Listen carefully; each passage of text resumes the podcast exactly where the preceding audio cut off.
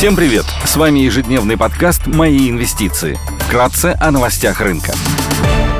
Глобальные рынки. Внешний фон умеренно смешанный. Фьючерсы на S&P 500 торгуются в минусе на 0,1%, Евростокс прибавляет полпроцента. С 23 января в Китае празднуется китайский Новый год. Биржи не работают. Баррель нефти марки Brent стоит 87 долларов 30 центов. Золото торгуется по 1929 долларов за унцию. Доходность по десятилетним гособлигациям США составляет 3,47%. Сегодня председатель ЕЦБ Кристин Лагард выступит с речью. Корпоративные новости. Норникель опубликует производственные результаты за 2022 год. Среди крупных иностранных эмитентов отчитывается Бейкер Хьюз. Идея дня – Озон – один из крупнейших мультикатегорийных маркетплейсов в России, предлагающий более 150 миллионов различных товаров и имеющий базу из 33 миллионов активных пользователей. На площадке присутствует более 180 тысяч продавцов, и компания активно привлекает новых партнеров из Китая и Турции. Помимо онлайн-торговли, Озон развивает доставку продуктов, рекламные услуги и финтех.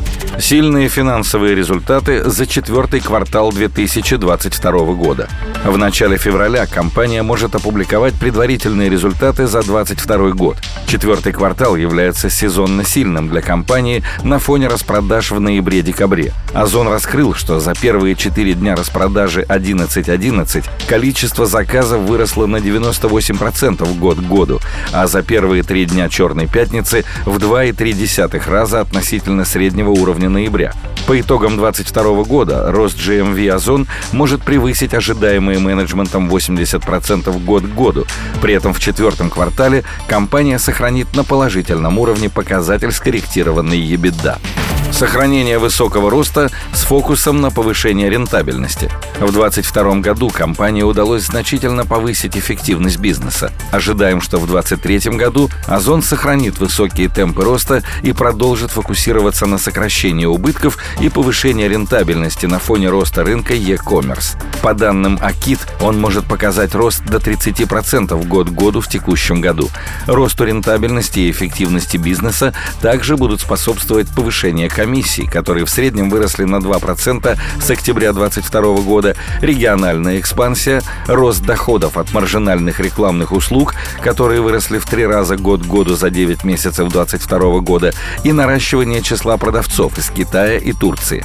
Компания планирует увеличить оборот товаров из Китая в 10 раз к 2024 году.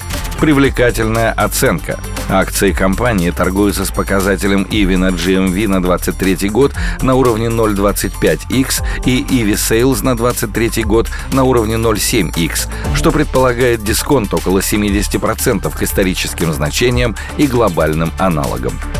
Спасибо, что слушали нас. До встречи в то же время завтра. Напоминаем, что все вышесказанное не является индивидуальной инвестиционной рекомендацией.